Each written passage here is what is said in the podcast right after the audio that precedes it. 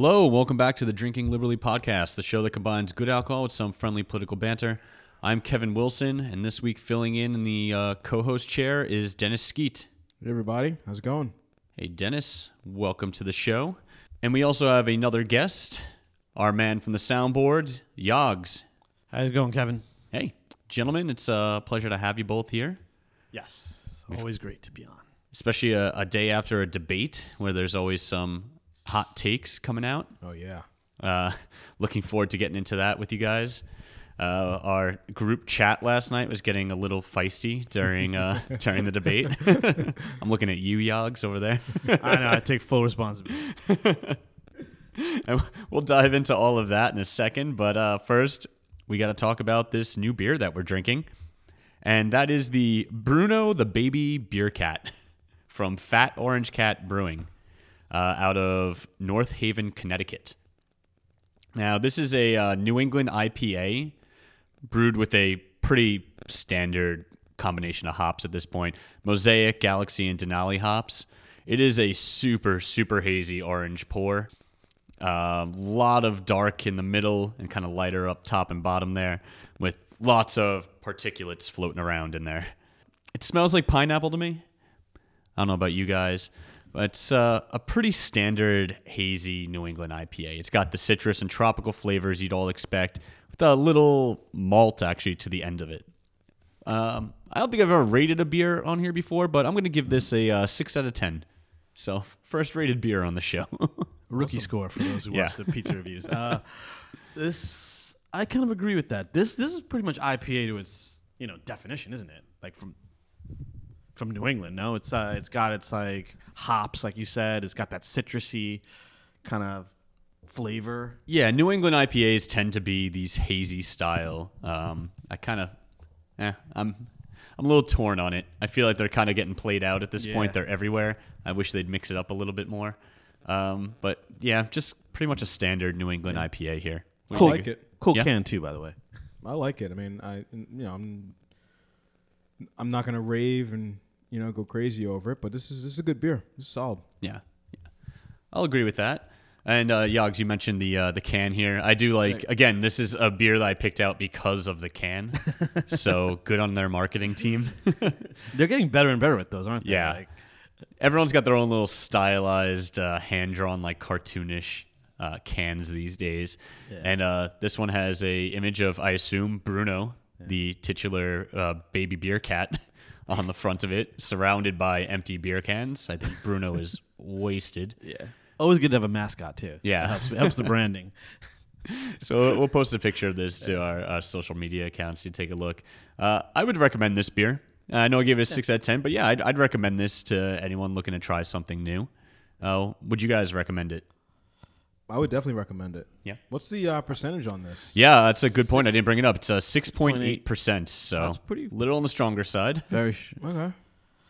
Uh, it doesn't taste like that though. No. no. Like there's not a strong um, alcohol taste to it. yeah. I'd give it a five and a half. Five and a half. Ooh, okay.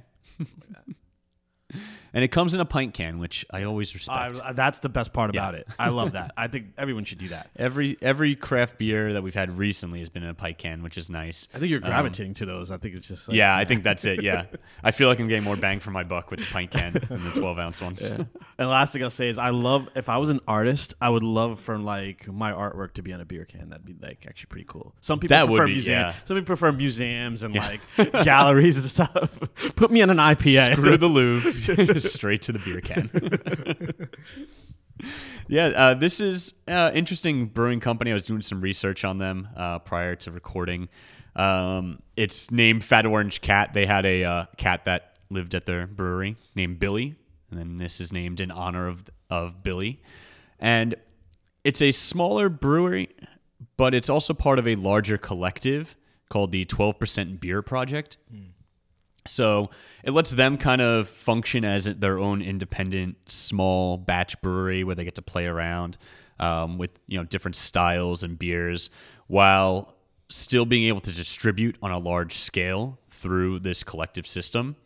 Uh, so they have a few beers that you know they distribute in a much wider you know area, and it's actually probably how we got ours here um, down in Jersey. So Yeah, check it out uh, if you're ever up in that area of North Haven, Connecticut. The Bruno Baby Beer Cat from Fat Orange Cat Brewery.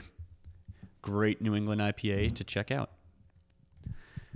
All right, gentlemen, you ready to talk about some of the, the big topics of the past week? I don't know where to start. yeah, so much has gone on. Uh, we'll start with the debate because that's most recent. Uh, Yeah. We're recording this on Wednesday. It's uh, so a little fresh in our minds. We all watched it live. We were live texting back and forth in a, a group chat between the three of us here and our Oh. uh, co-host Jeff, who's unfortunately not able to be here with us and give us his Mayor Pete hot takes. yeah, Uh, we could use him too. yeah, I'll, I'll try and play Dennis, you got you got to be the Mayor Pete Nope. rep now. nope. Now you're saying no. Let's just jump into it. You're saying nope, Dennis, and now you you were a Buttigieg boy for Yeah. a while. One half. What I what's was. happened? Um, I've um, no longer. I handed in my membership card officially. Wow. Um, handed that over to Jeff. He was not happy. He collects them. yeah, he, you know, he collects them. He, You had he a has them. T-shirt, no? Yeah. What do you do with the T-shirt? I still have the T-shirt. I might have to give that to Jeff too. so what what changed your mind? Was was it last night's debate or was it prior to that? No, this is prior. I just uh I'm I I, I still like him. I you know, I, I don't it's not like I think he's terrible. Um to a lot of respect for him. I'm questioning some of his I'm questioning how genuine he is. Um been I've been actually doing a lot of research looking into uh, you know, South Bend and what's been going on there and you know, it's like when there's smoke, there's probably fire, Sure. and and just just a lot of stuff I've been reading from South Bend, and I don't know, man. Yeah. I'm I'm worried. You, you brought up uh, the the term genuine, and that's something that I don't feel Pete is. And that actually, I, I'm flip flopping on this because when he first kind of came on the scene, I think I was even on this pod, I was like singing his praises, like the future of the Democratic Party. Absolutely. Um, but yeah, recently he really, to me, listening to him, he just comes off as a like, here's a robot we made in a lab, and we focus grouped answers, and here's the ones that we think Yeah. will be most appealing. And he says these things, you know, in interviews and on the debate stage, but it just comes off as very forced to me. Like he doesn't truly believe it. Yeah. And I might be entirely wrong. We both might be wrong Yeah, on this. I- I Jeff know. certainly thinks we are. Yeah, I don't I don't know if that's the case. I just uh, one of the big things that that I liked about him is that he answered every question. Right. Right. There were so many candidates that that would dodge and and kind of say like, oh well, I have to think about that and this and that. And he answered questions and he had a he had a thought out answer for just about every question. And that was one of the big things that I liked. It's like someone has an opinion, and I may not agree with it, but they have an opinion, and I, you know, I can respect that. But um, but but recently, I just I just feel like, like you said, I think a lot of this stuff's rehearsed, and um, I'm just yeah, I'm not sure, uh, you know, if it's totally genuine. And you know, I read that I read an article uh, recently that was uh, kind of pinpointing about how all these mayors, right, from other towns in areas that you wouldn't think, you know, like small states like South Dakota and you know the mid other parts of the Midwest that have cities that you would think are small but are bigger than South Bend. Mm-hmm. And yeah, those mayors that's kind of I don't want to use the word jealousy, but they, they were they're kind of envious of the fact that he can come out of nowhere and be mayor of a town that's smaller than theirs. And they're like, well, I should be, you know, and I can gain trust. So I'm it's building up these guys. But one thing I'll say about Pete is the reason we know him is all him, right? Because everything someone else has done, there's experience involved. That guy's a senator. This guy's got a track record. This guy's got this. Like I just said, South Bend is a, is tiny. Yeah, there's there's credit to be had there. Uh, I totally Right. give Pete credit for making a name for himself on a national stage. Exactly.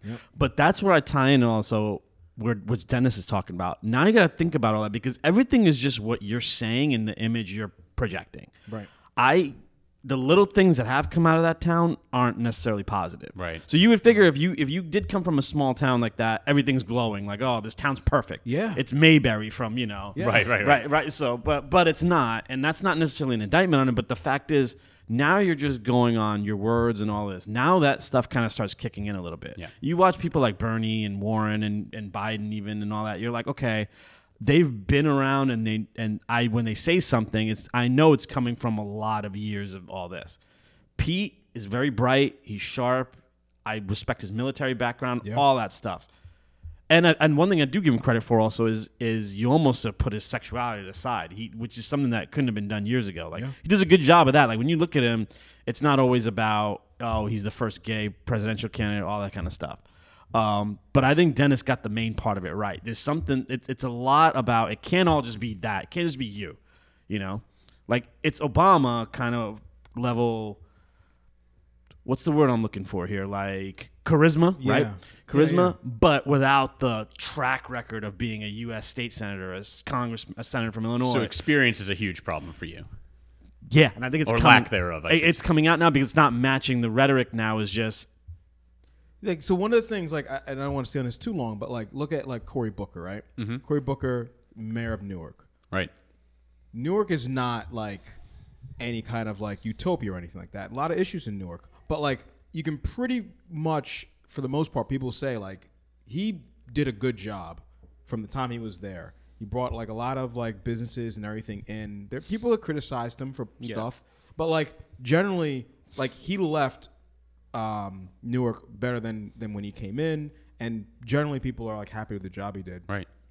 And you look at South Bend, which is way smaller and has like way less problems overall, and there's like a large segment of like the population there, and especially the, the African American community that are just like, we don't like this guy at all, and here are all the reasons why, and there's like a long list, and it, I don't know, man, it's, it's, I think it's become too much, and I've I've seen a lot of stuff that people have said that he has not been truthful about um, about his experience there, and I I don't know.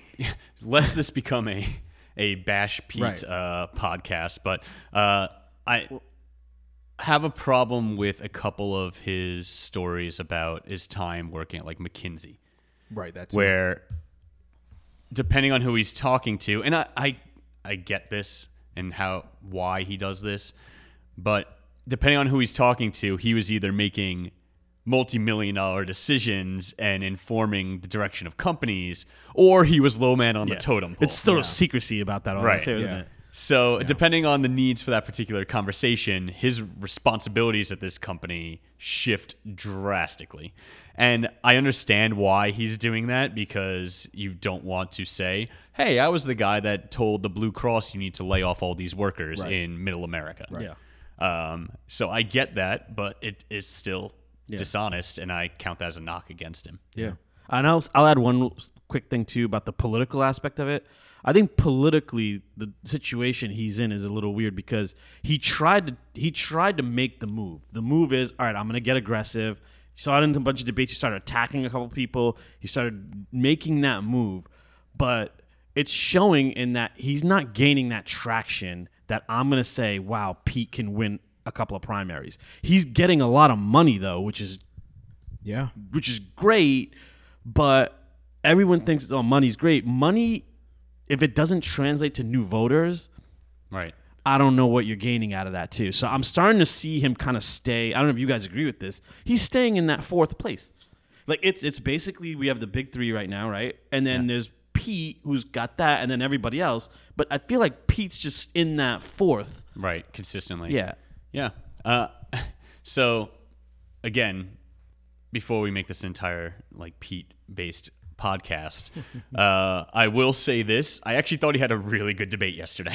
Well, that's what he's gonna do. I know, based Yeah. on everything we just said, you wouldn't get that impression, but I thought he was actually one of the best because the that's anytime he's able to highlight his personality and he's able to speak, that's his strength. Yep. Because that's what he does well. All right. So let's talk about everybody else. Let's uh let's just go around the table. We'll start with you, Yags.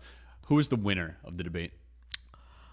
I thought Warren got a lot of her mojo back. And she's been slipping a little bit. Uh, the problem is that she and she knows it's a problem. That's why it become this little fight that we're you know it's made national news now. Her versus Bernie. They had the same supporters basically, and they're both taking from the same you know area. And it's gotten to the boiling point now where we have the primaries coming up and it's come to a head, and it's going to be like, all right, we both can't be in this together, and that friendship that you saw for so long. Oh, you know, I love Bernie's my mentor, all this stuff. It's finally come to a head. The media's picked up on it. It's become a, a whole thing. But put that to the side. I thought Warren's performance overall was very strong. Now, before we get your pick, Dennis, Yags, do you think that it really is like a perfect circle, the voters there, or is there like more of a Venn diagram going on here? Because I think Warren is in a better spot to pick up a Biden or Buttigieg voter than Bernie is. Correct, but the base of what she's got is people that think like that are supporting Bernie and supporting her. So you have those two, and there's that. It, is like you're right. It's kind of like a, a Venn diagram in that sense. She can pick up a Biden supporter and a and a Pete supporter, but I don't think she's got the frequency to do that because she does have a lot of these policies that people consider, you know, Too far left. Too far left. But when you have to beat a Biden and a Pete, you need Bernie out. You need all those all those people have to support one person. Yeah. And right now, the way it was going in the last week was Bernie is just gaining. He's getting stronger and stronger. Sure. And we've talked about this on previous pod. Every time I think Bernie's dead, you can't kill. Him. He's a survivor. You cannot You take just him out. cannot take him out. I- It's almost become. I mean, we'll talk about this in a minute, but I actually think he, he's going to win the nomination. That's I, I believe it now. But I think that's where the difference is there. So Okay. I think she did a good job though of kind of ho- of she hurt Bernie yesterday. I really believe that. And I want to put a pin in the whole Bernie Warren beef. We'll talk about that after. But Mm-hmm. first, I want to um, get your opinion here, Dennis. Who is the winner in your mind? Uh, I think I think it has to be Warren. I picked that mostly because she's got the sound bite that everyone's been hearing on Yep. repeat over and over and over about a woman being, um, you know, able to win and and have you know the women on that stage having been undefeated.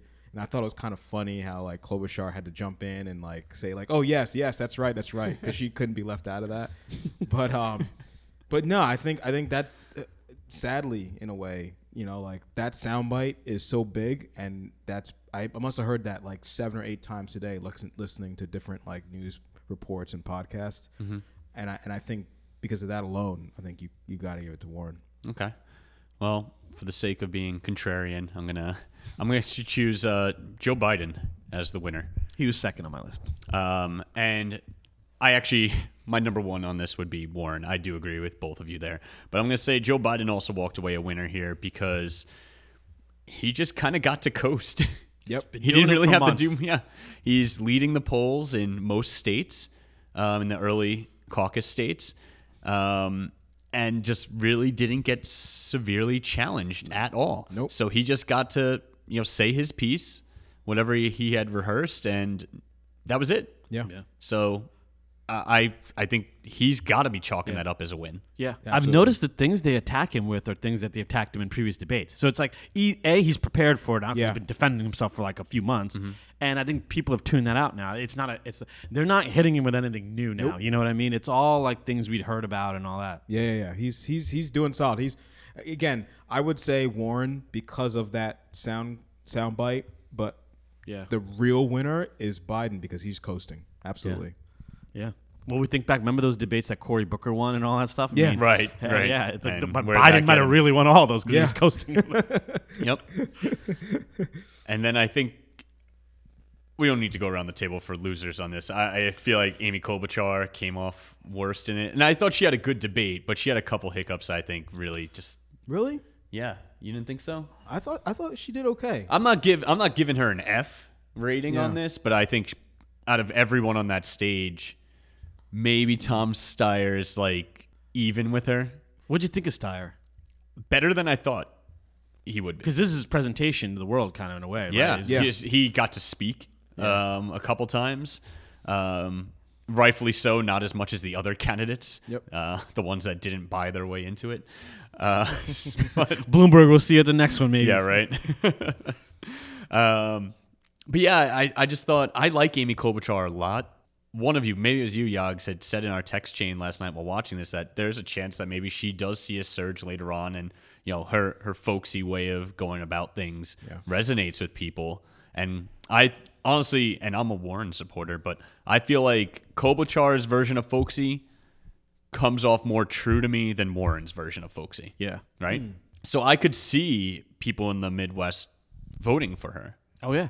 for sure. Like it wouldn't surprise me. I but I all. think at the end of the day, she just wasn't at the same level as everybody else on that stage, unfortunately. Yeah, I agree with that. I, I, agree with that. I think she I think she did a good job. I just don't think she like won anyone over. Yeah. Like I don't think she really really improved her position. I think mm-hmm. but I think she like she like if she was the front runner, then I would say like oh, she had a good debate cuz she like didn't like hurt herself or whatever, but like she didn't do anything to get any extra voters, I don't think. yeah. I think her and Pete were in that boat where they needed to get us some extra voters. Yeah. Yeah, because I mean we're getting real close to Yeah. New Hampshire now, and I, I don't know if Pete did or not. That's I mean he did come across well, but I don't think Amy did it at all. I agree with you. I don't think I don't think I think Pete did good, but I don't think he I don't think he won any new people in this debate.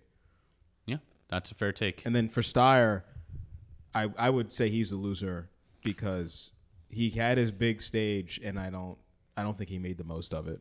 No. He weirdly, a couple of times, used the time that it was given to just say that he agrees with one Yeah. of the other candidates on stage. and in my mind, I'm like, okay, well, if you think they're so great, why aren't you campaigning for them Right. instead? Yeah, Exactly. Yeah. absolutely. How are you different from them? And Tell I- me that. I really like Steyer. Like I, I really like this guy. Like I, I I wrote him off as another kind of Bloomberg billionaire who doesn't deserve to be up there because he just bought his uh, his way in.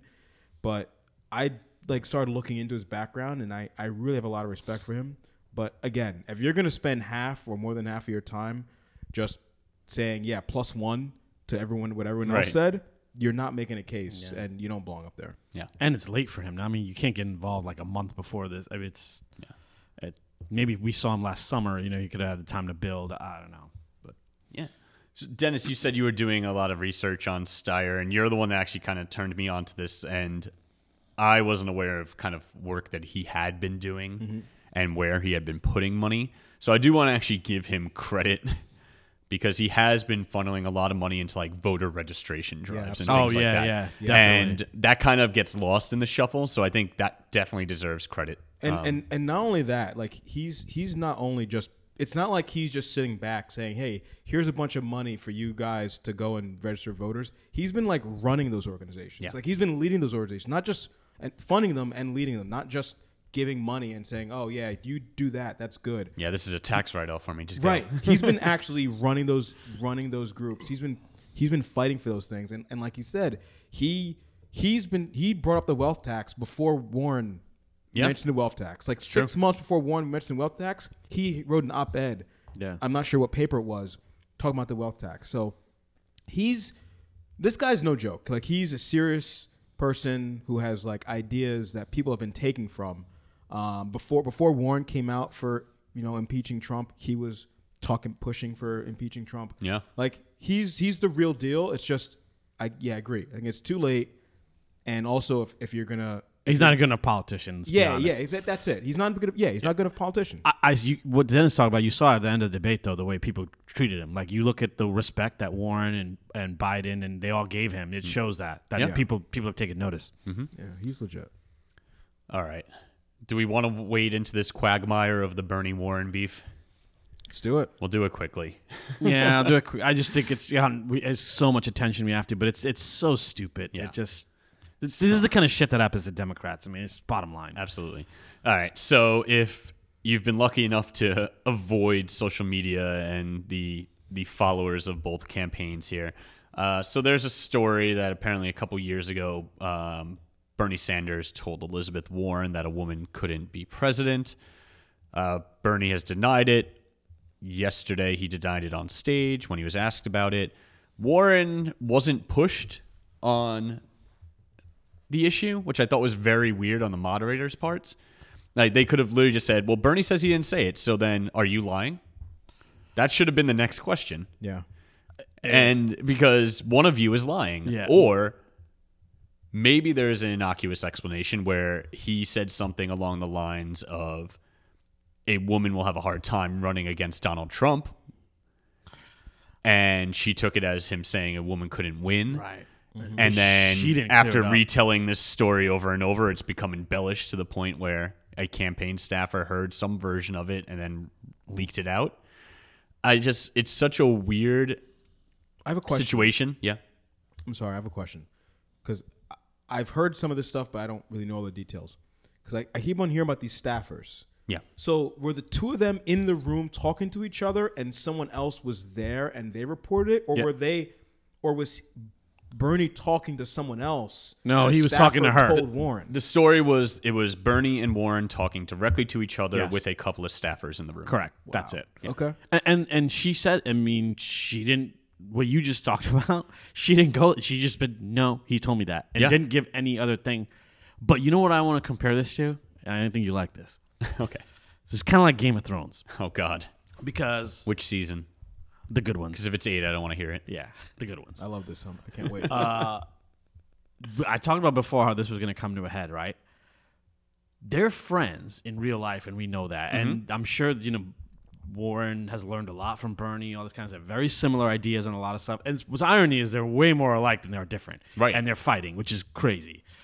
Warren realized on that stage last night because she had an opportunity, right? Not to, and I think you're right. She could have just brushed this aside and said, "I don't want to talk about this. This is whatever." She answered the question and contradicted him. Now Bernie looks like a liar in front of the national audience. Right.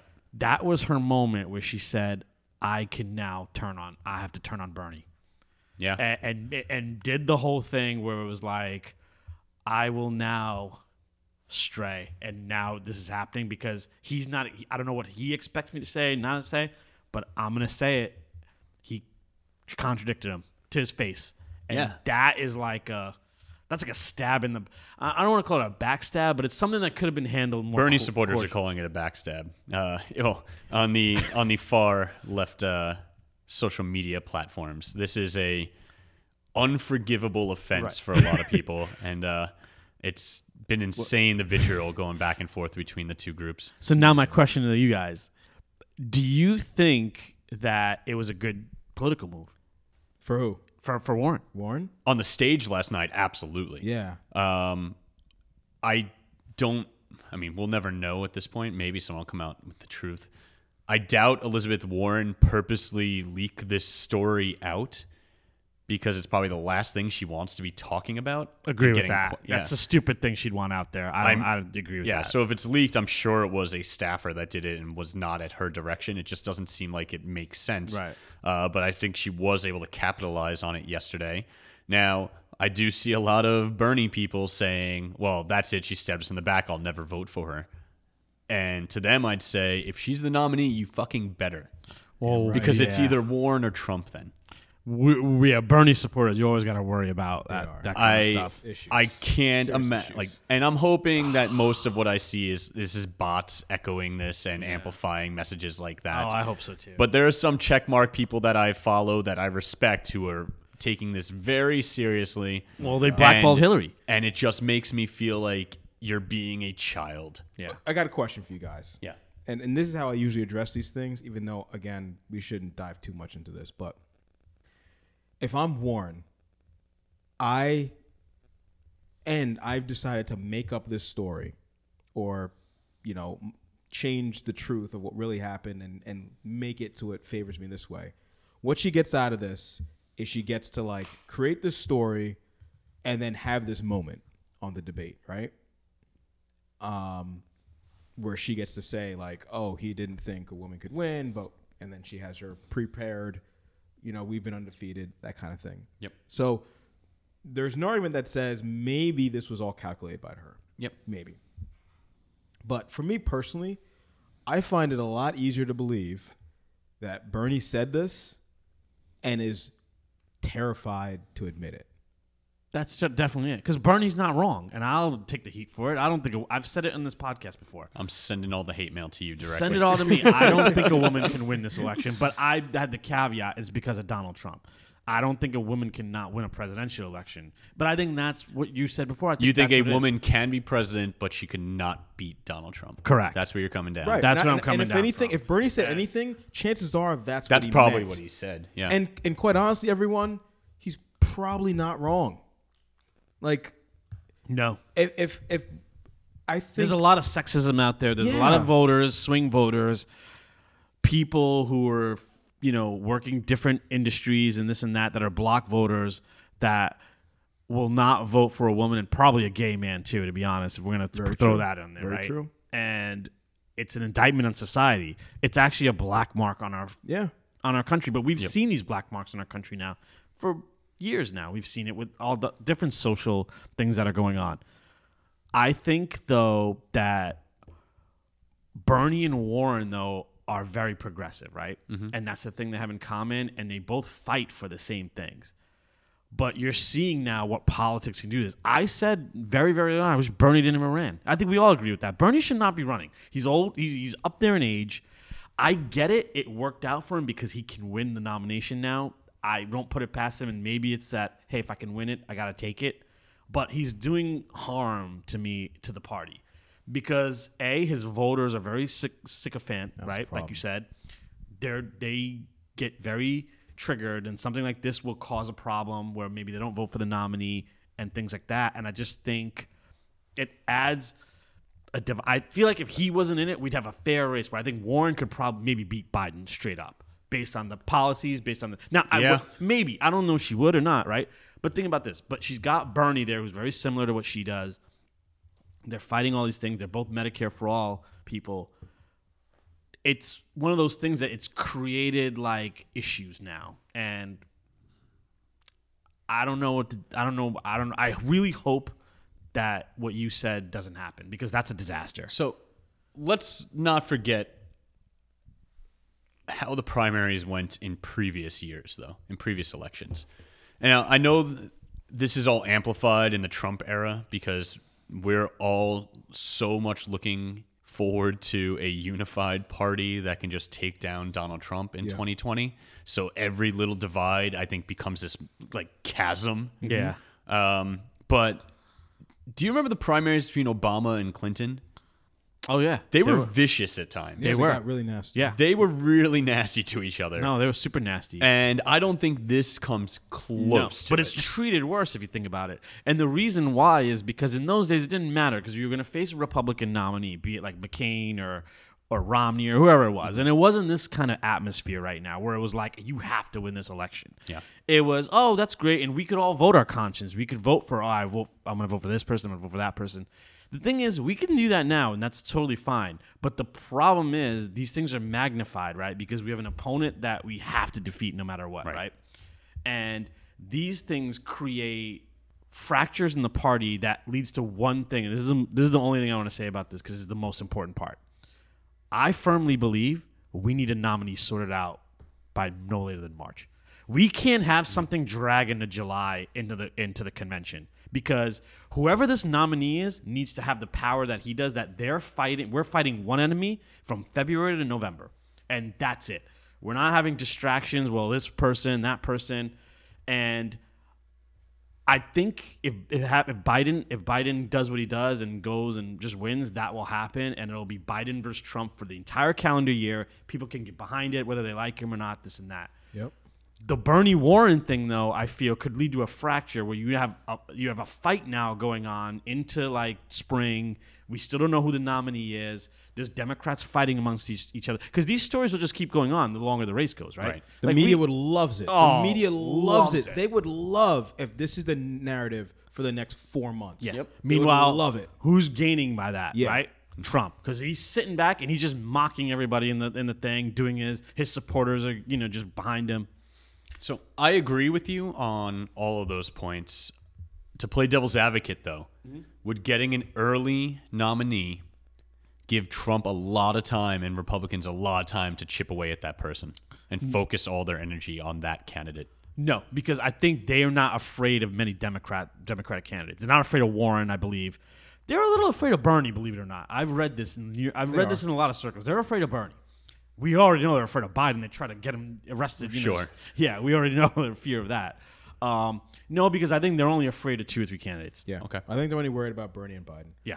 I think I think I think um, Trump would love to run against a woman. I think that would make Yeah. his day to no end, and and and Pete for that matter. Anything he can he can drive a social wedge you know, like women or a gay man, Yeah. uh, into the whole thing, I think he would he would fake masculinity. That's Right. his biggest strength. He Yeah, loves it. he would- He'll he go would there, love fake that masculinity so much. And it's the guy that's on the verge that kind of like maybe he has some doubt about him. I don't love this paw. I don't love this, Mm-hmm. but um, I love the fact that he's just like I'm a tough guy. Yeah. look at the way he is.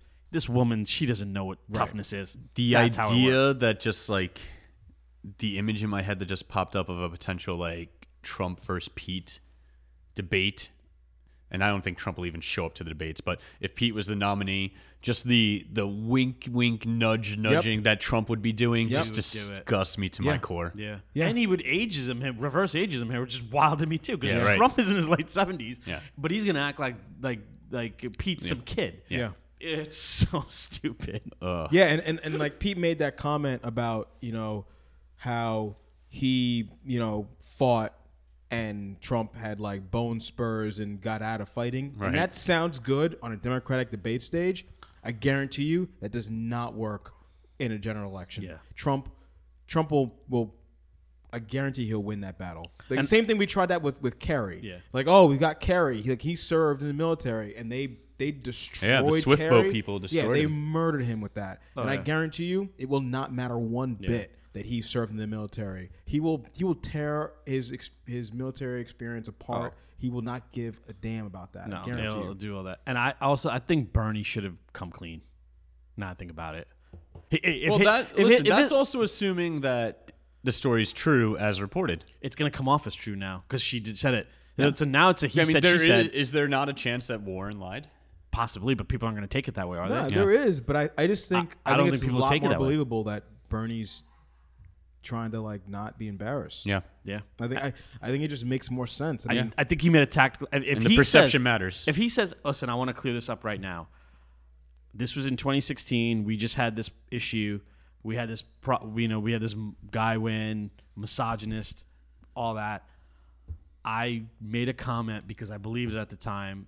Even if I don't believe it now, it's something I said. right. It would have been maybe over. Now. Yeah. I mean, Because again, you've got the visual that I saw just on loop on like every site of Warren walking up to Bernie, Bernie going to shake her hand, and her not extending her hand, and like Yeah. visually like saying something and like to him. lecturing Yeah. him. Yeah. And, and Tom Steyer said something was going on. Yeah, right? And which it- and it- makes it look like it gives credence to her version Absolutely. of events, where she's like, "How dare you?" Right, exactly. Like, because, lie right there Because in if front of he, me. because if he was in the right and she just made this up, why would he be like, "Oh, hey, let me shake your hand," and blah blah blah? Like, he Yeah. would probably be a little annoyed. She was clearly not happy. Yeah. And so again, everything looks like he's the one who's not necessarily maybe maybe lying, but but Yeah. or maybe just like Should've- not fully and- being forward with what he said. And I don't think he could poach your voters now because I think they're now they're stronger on Warren. Because one thing they could do is you can't poach a Bernie voter. There's nothing you can do. They, they've been around for five years Ride now, or and, die. and they will not. Maybe she poached a few here and there. Like, oh, I got a couple that are like, oh, I'm over Bernie now. I want I want to go for Warren. There will not be a Ber- uh, Warren supporter now who's like, I'm going to vote for Bernie. He hurt himself there because they kind I of had mean, a I'll thing. vote for Bernie if he's the nominee. Oh no, I'm not talking. Yeah, So we'll all do that. I'm saying Blue, no matter who. Yeah, yeah. I'm saying primary wise. Yeah. So Okay. All right, let's move off that. I love how our uh, our brief debate debrief uh, turned into a half hour affair. let's be honest, more more like more fun to talk about than uh, Lev Parnas and like Yeah. Yovanovitch and the Ukrainian ambassador. there, because there's some horrifying stuff going on in that world. So let's jump into it. Uh, we're going to talk a little bit about what's going on in impeachment world. It's going to include a few sub stories here. But as we're recording this, the House is marching over physical articles of impeachment to the Senate. That's apparently part of the process I was not aware of. it used to be televised, but they it. Um, seems overly dramatic to me. We have email, but we have but UPS. yeah. So yeah, you could have courier service that across the capital. But they're delivering these articles of impeachment to the Senate. Apparently, the Senate's not going to accept them until tomorrow. Whatever. At the end of the day, we're getting this trial because it sounds like Mitch McConnell and Republicans in the Senate don't have the votes to just outright dismiss it. And we'll get to in a minute as to why dismissing it right now looks a lot worse than if it was dismissed a few weeks ago. Um, so let's jump into the first question I have about these articles of impeachment. Jeff and I talked about this briefly last week, but I want to get everyone's opinions here. Was holding these articles of impeachment in the House the right move for Nancy Pelosi and House Democrats? Dennis. Absolutely yes. I think people that are saying that she lost this battle or she got outplayed by Mitch McConnell, I think we all knew what Mitch McConnell was going to do from jump. He was going to make sure that Yeah. this didn't like like he wasn't going to cave into anything. But uh, not and, and again, she said I'm withholding these articles of impeachment impeachment in like in like the holiday season. Like nothing was going to happen anyway, most likely. No. So instead of the narrative just being, okay, we're waiting until January for this thing to move next, the whole break, the conversation was, what's going to happen? The Democrats are trying to force there to be witnesses. They want a fair trial. Like, totally changed the narrative. I think she did everything she needed to do. Um, you know, I, I get the only thing I will add to that is there were some Democrats that came out, I think, including like Feinstein, who I have a lot of respect for, who came out saying like, you know, we need these articles just sent over, and you know, we shouldn't wait any longer. I'm hmm. not a big fan of that. I don't know why they didn't just talk Yeah. to Nancy and, Close ranks. and not like publicly come out and say that. I don't think that was necessary. So I have a problem with that. But I think her strategy were great. Again, she couldn't have foreseen everything that happened, but um, we got more information. We got the um, Bolton stuff that came out. Uh, we just now got this more stuff from Parnas. Like I, I, I think she probably accomplished more than she probably expected from holding these things.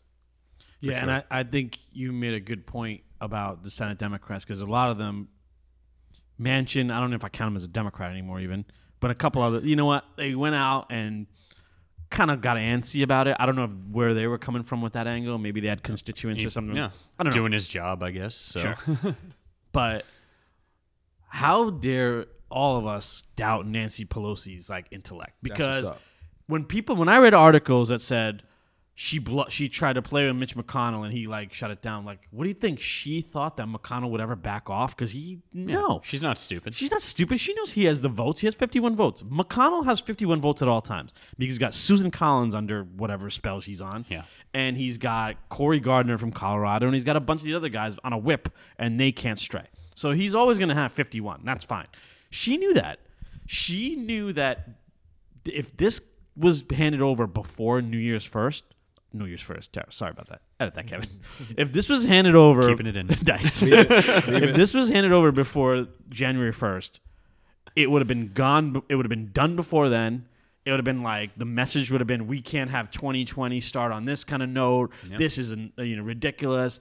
They would have been able to pass the resolution that just completely dismisses this and had a thing about it because people, let's be honest, wouldn't have been worried about it at that time. It probably would have been effective, I think. Yeah. Very effective. Yeah. And I I had thought that the same time because the movement was going towards a lot of Republicans had momentum after the vote to say it was fraudulent, all this and that, where McConnell could have picked up that football and been like, "There it is, let's go. Yep, This is garbage." Over. th- over. She put the brakes on that. Let Trump simmer in the um, almond peach stew for about three weeks, which is amazing. And I love and I love that she twisted that knife again today, where she said, "You're still impeached for life. Don't for ever life. forget that." Amazing.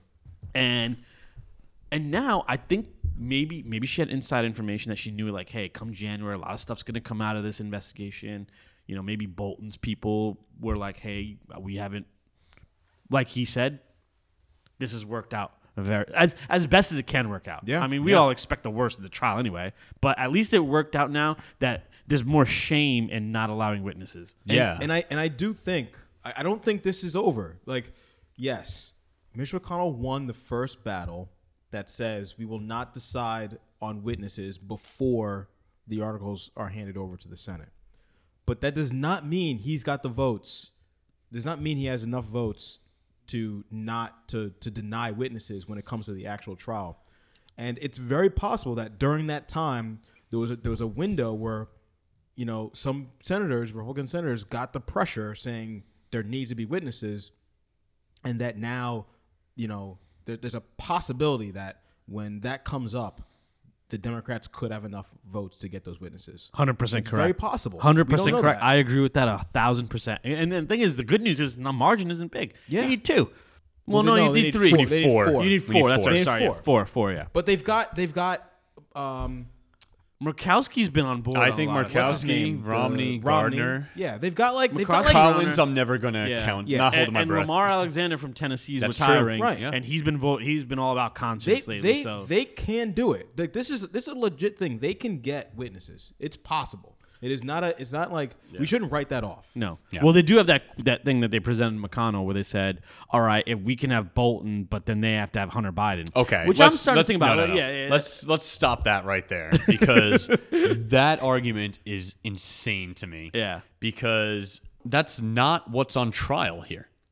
Donald Trump is on trial for trying to blackmail and gain concessions from a foreign country to help himself politically. agree. It has nothing to do with Hunter Biden. If they are so concerned that Hunter Biden did something illegal, you would think maybe the FBI or the DOJ would be investigating it. It has nothing to do with this impeachment trial, other than that he is a bit player because he is Yeah. Donald Trump's rival's son. Yeah, and it'd be a nice distraction for them. They go on, and he's not a credible like witness. You saw his interview he did. He's got problems, and but like that's not really like It has nothing, Nothing like, to do with him. Hunter Biden did not put a gun to Donald Trump's head and make him demand concessions from the Ukraine. Okay. So I I don't I don't really know how this is going to go, obviously, but I will say the one brilliant thing that Trump has done is even though he tried and failed to get Zelensky to open up an investigation, he's managed to turn his own impeachment into an investigation into the Bidens. Right. and and it's and it's working beautifully in that sense. Because obviously we don't buy any of that nonsense but his base all they're looking at right now with this whole impeachment is hunter biden joe biden. Those are the real criminals. Those are the people that should be investigated.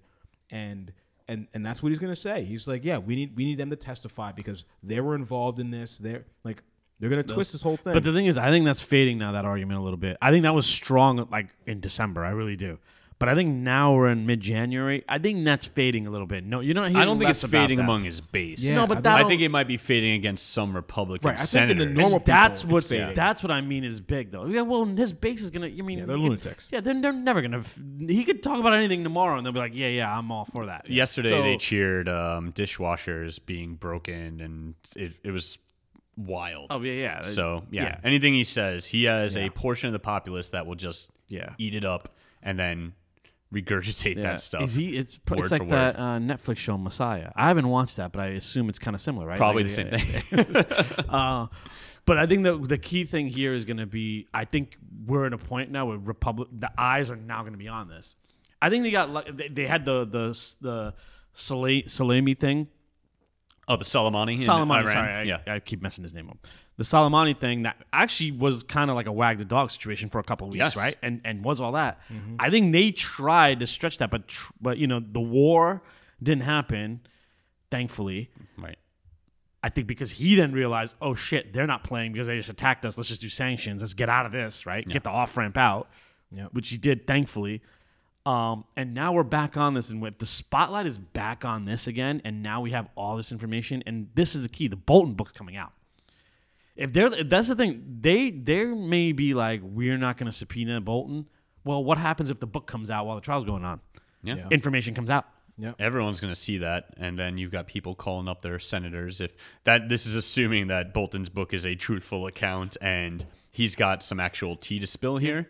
Um, He definitely has tears. Why not have him testify? They know that because there's no and reason he's to just have greedy yeah. and wants it to come out in a book where he can make money. so it- I recommend everyone pirates the shit out of it. yeah, I, I will Can I say legally say that on here? uh, allegedly. yeah. yeah I don't recommend you pirate that book ever. Wink. I mean, if you say it, I don't go to jail. So Yeah. you can say whatever you want.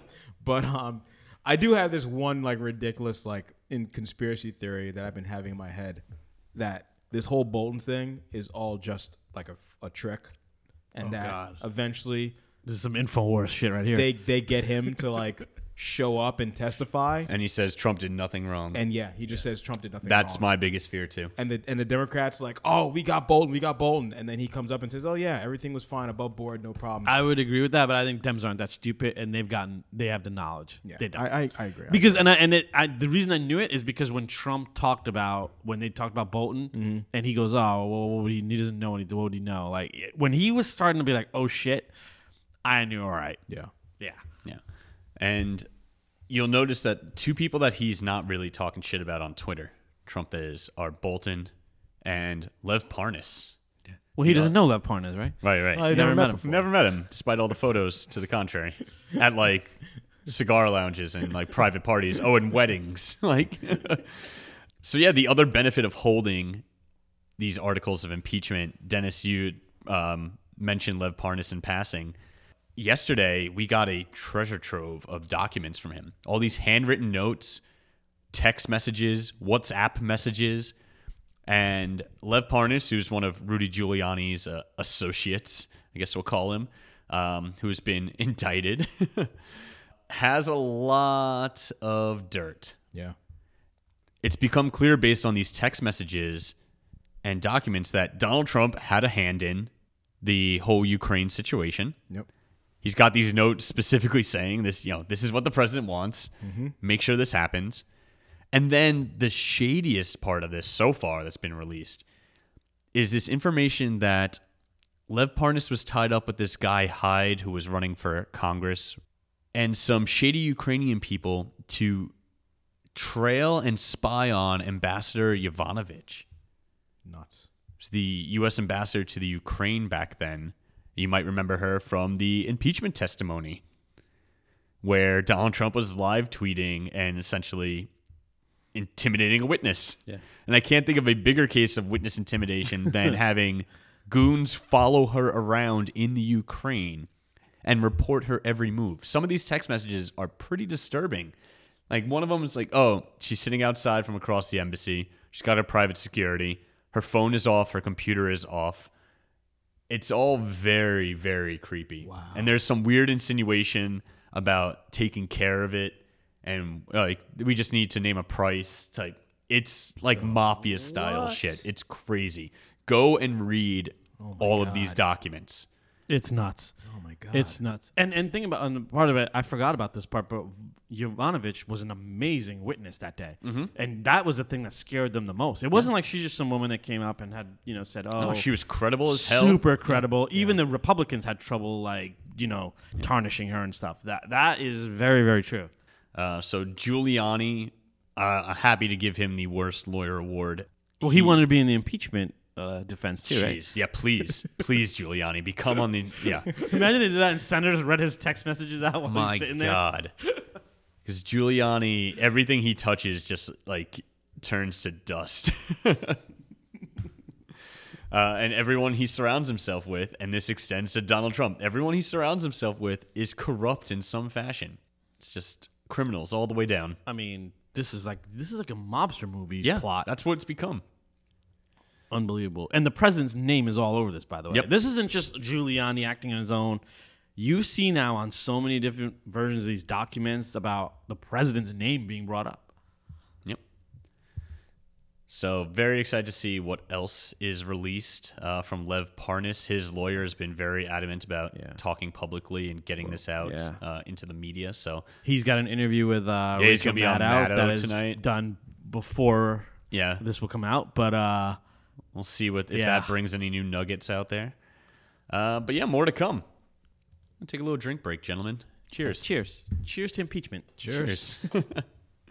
to Nancy Pelosi being a boss Yeah. and playing 4D chess. One day Trump I'll make my own. like one day I'll think he does. make my own T-shirt that says President Pelosi just for giggles.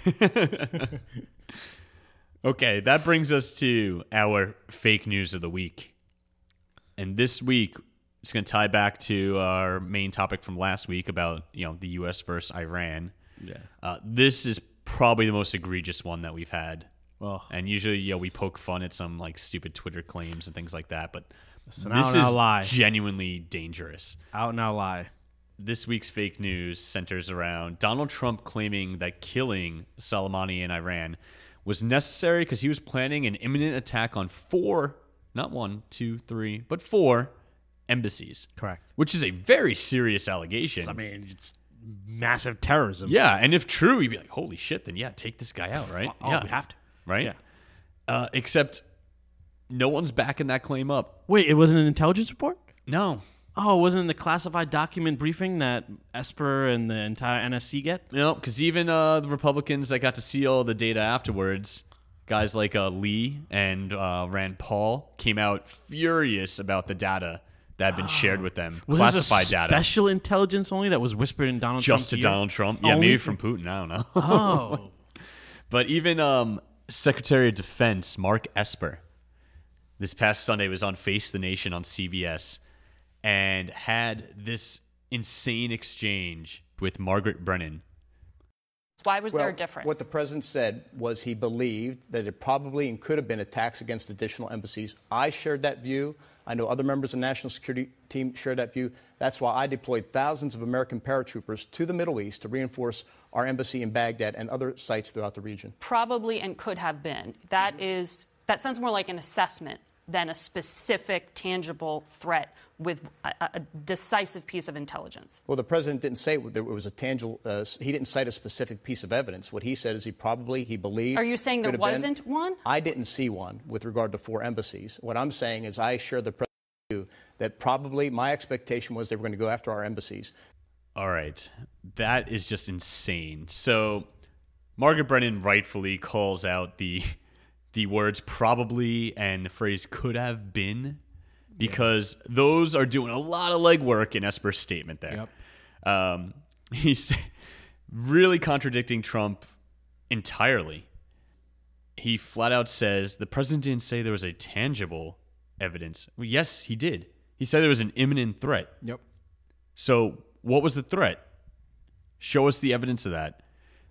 And then alt- the alternative is that Mark Esper, our Secretary of Defense, isn't privy to the same knowledge that Donald Trump is. That should also be worrisome if that was true. But we all know the answer here is that Trump just lied about it outright. Esper flat out says, I did not see that evidence with regard to four embassies. That's our Secretary of Defense. And it's a dangerous claim, like you said. I mean, we've had this segment for what, 40 plus episodes now, right? And it's been things that are lighthearted, some things that are a little more egregious. This is this is ridiculous.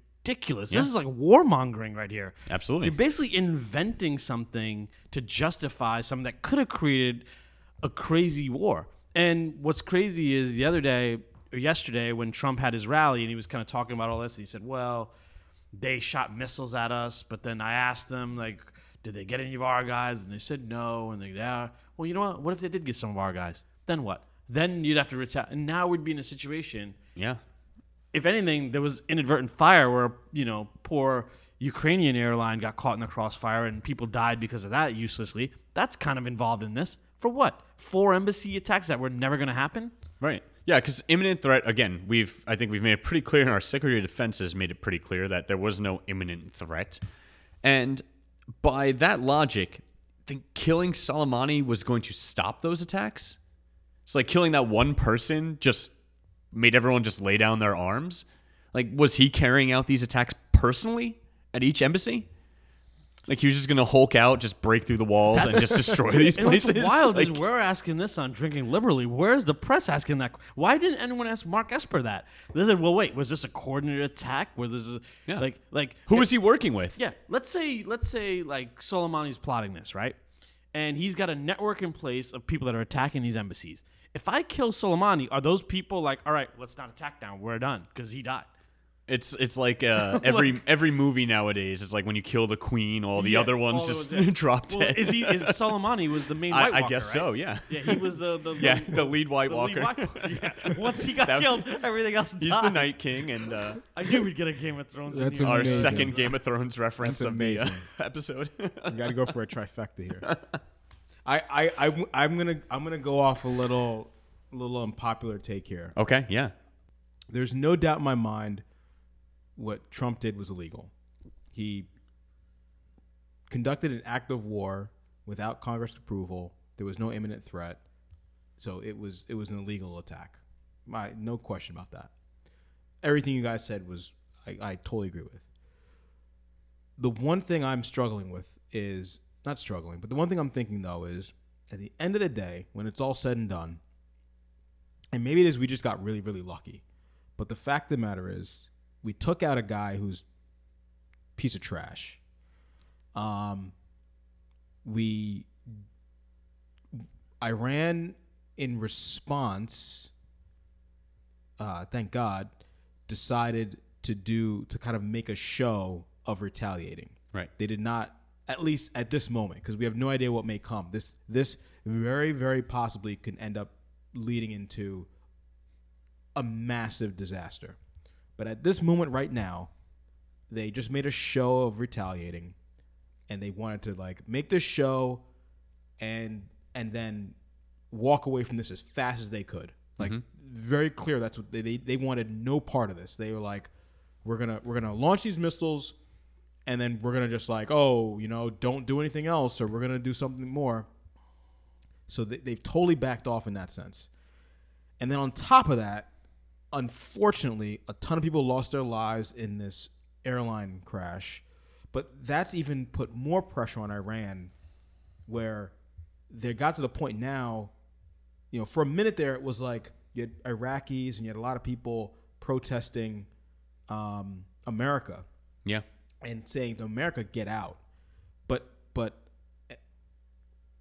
again, unfortunately, this airline was shot down, but now we have people in Iran protesting against the Iranian government and and and being shot at by rubber bullets and potentially live ammo um, by the Iranian, you know, um, police or military or whatever. And at this moment right now, like if we just like fast forwarded 20 years and nothing else happens, at this point right now, this worked out.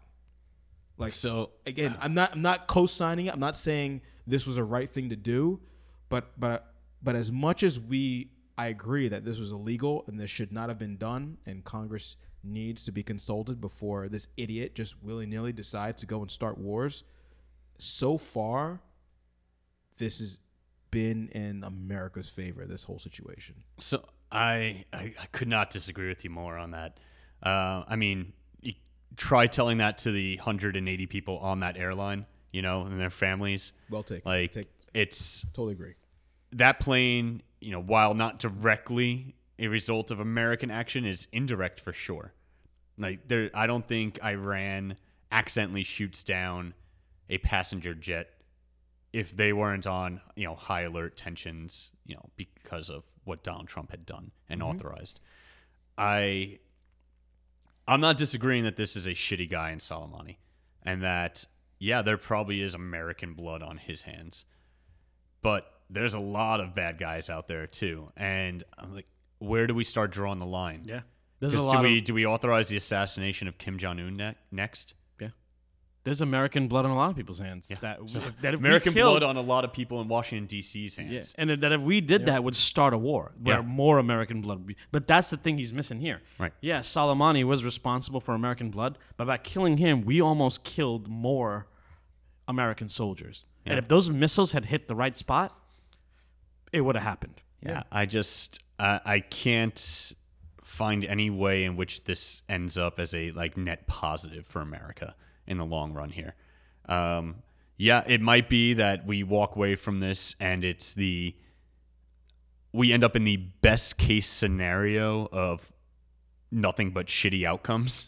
Right. You know? Right. Um, but I can't imagine like Iran has a long memory. It's not like they're not going to say we're gonna immediately attack you back. You know, they made their show of force, but historically they've been pretty good at waiting. Yeah. And they have a lot of allies that aren't directly tied to the Iranian government that could use this as a justification to say, well, this is retaliation for the Soleimani attack. Now we're blowing up whatever Yeah. embassy now at that point. I, yeah, I just can't think of any way to spin this as a positive for America. With with with what I said, and, and I and I I I hear what you're saying, and I, I agree with what you're saying. I and I don't take back what I said, but I but to go on the other side, eh, you know, I, I, this is a really muddy area to to kind of wade Sure. into, but everyone out there that that may feel good that we killed Soleimani to what you just said you know there's a, a very long memory in in the Middle East.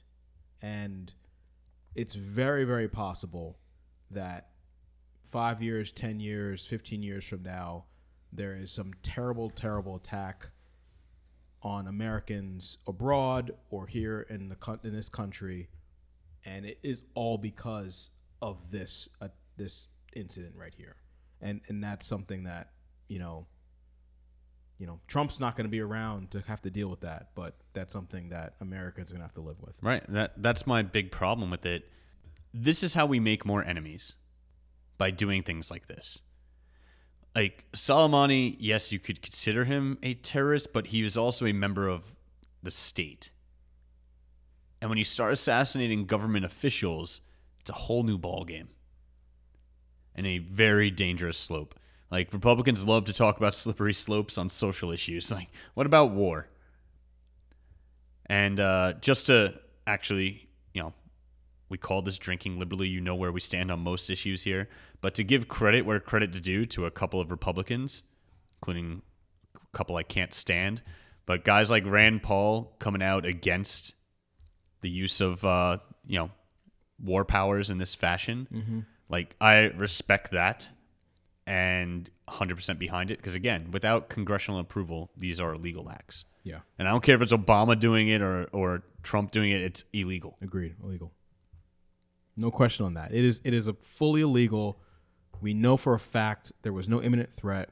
This was a this was a um, this was an opportunity thing they did on purpose. They said that Pompeo apparently has been edg- egg- egging Trump on to take this guy out for like months or something like that. There's been reports that months ago. Yeah, it was Pompeo's been- authorized seven months ago, I think. yeah. Yeah. So this was this was all by choice. There's, there was no imminent threat, and they took this gamble with with American lives and Iraqi lives. Our our our you know our partners are Yeah. Everyone part of that coalition. yeah. Um, and and yeah, like those bases, they were coalition soldiers. So people from the UK and all these other countries, they gambled with all the, their lives that this was going to not um, end up in a in a complete disaster. And again, we don't know if it will. So far, right now, it's been okay, but we have no idea what's coming. Yep. Agree with that. Well said. All right, we're going to close out the episode then with some uplifting news. And number one, I have on my list here Virginia has passed the Equal Rights Amendment, which should make them the 38th state to do so. So awesome. Um, it's really all this does. We've touched on this in a previous episode, but the Cliff Notes version is it enshrines equal protection for sex and gender into the Constitution. Pretty basic, and you would think it would already be in there, but it's not legally. So it's about time we get that written in. Um, now there's going to be a whole bunch of questions about whether we can actually ratify this as an amendment that'll probably go all the way up to the Supreme Court. But you know what? We had to take this step to get there, so let's uh, keep pushing this forward, everyone. And then our last uplifting story is that the EU has unveiled a plan to spend a quarter of its entire budget fighting climate change Whoa. their version of like a Green New Deal. Uh, it's a trillion euro deal. That's amazing. Yeah.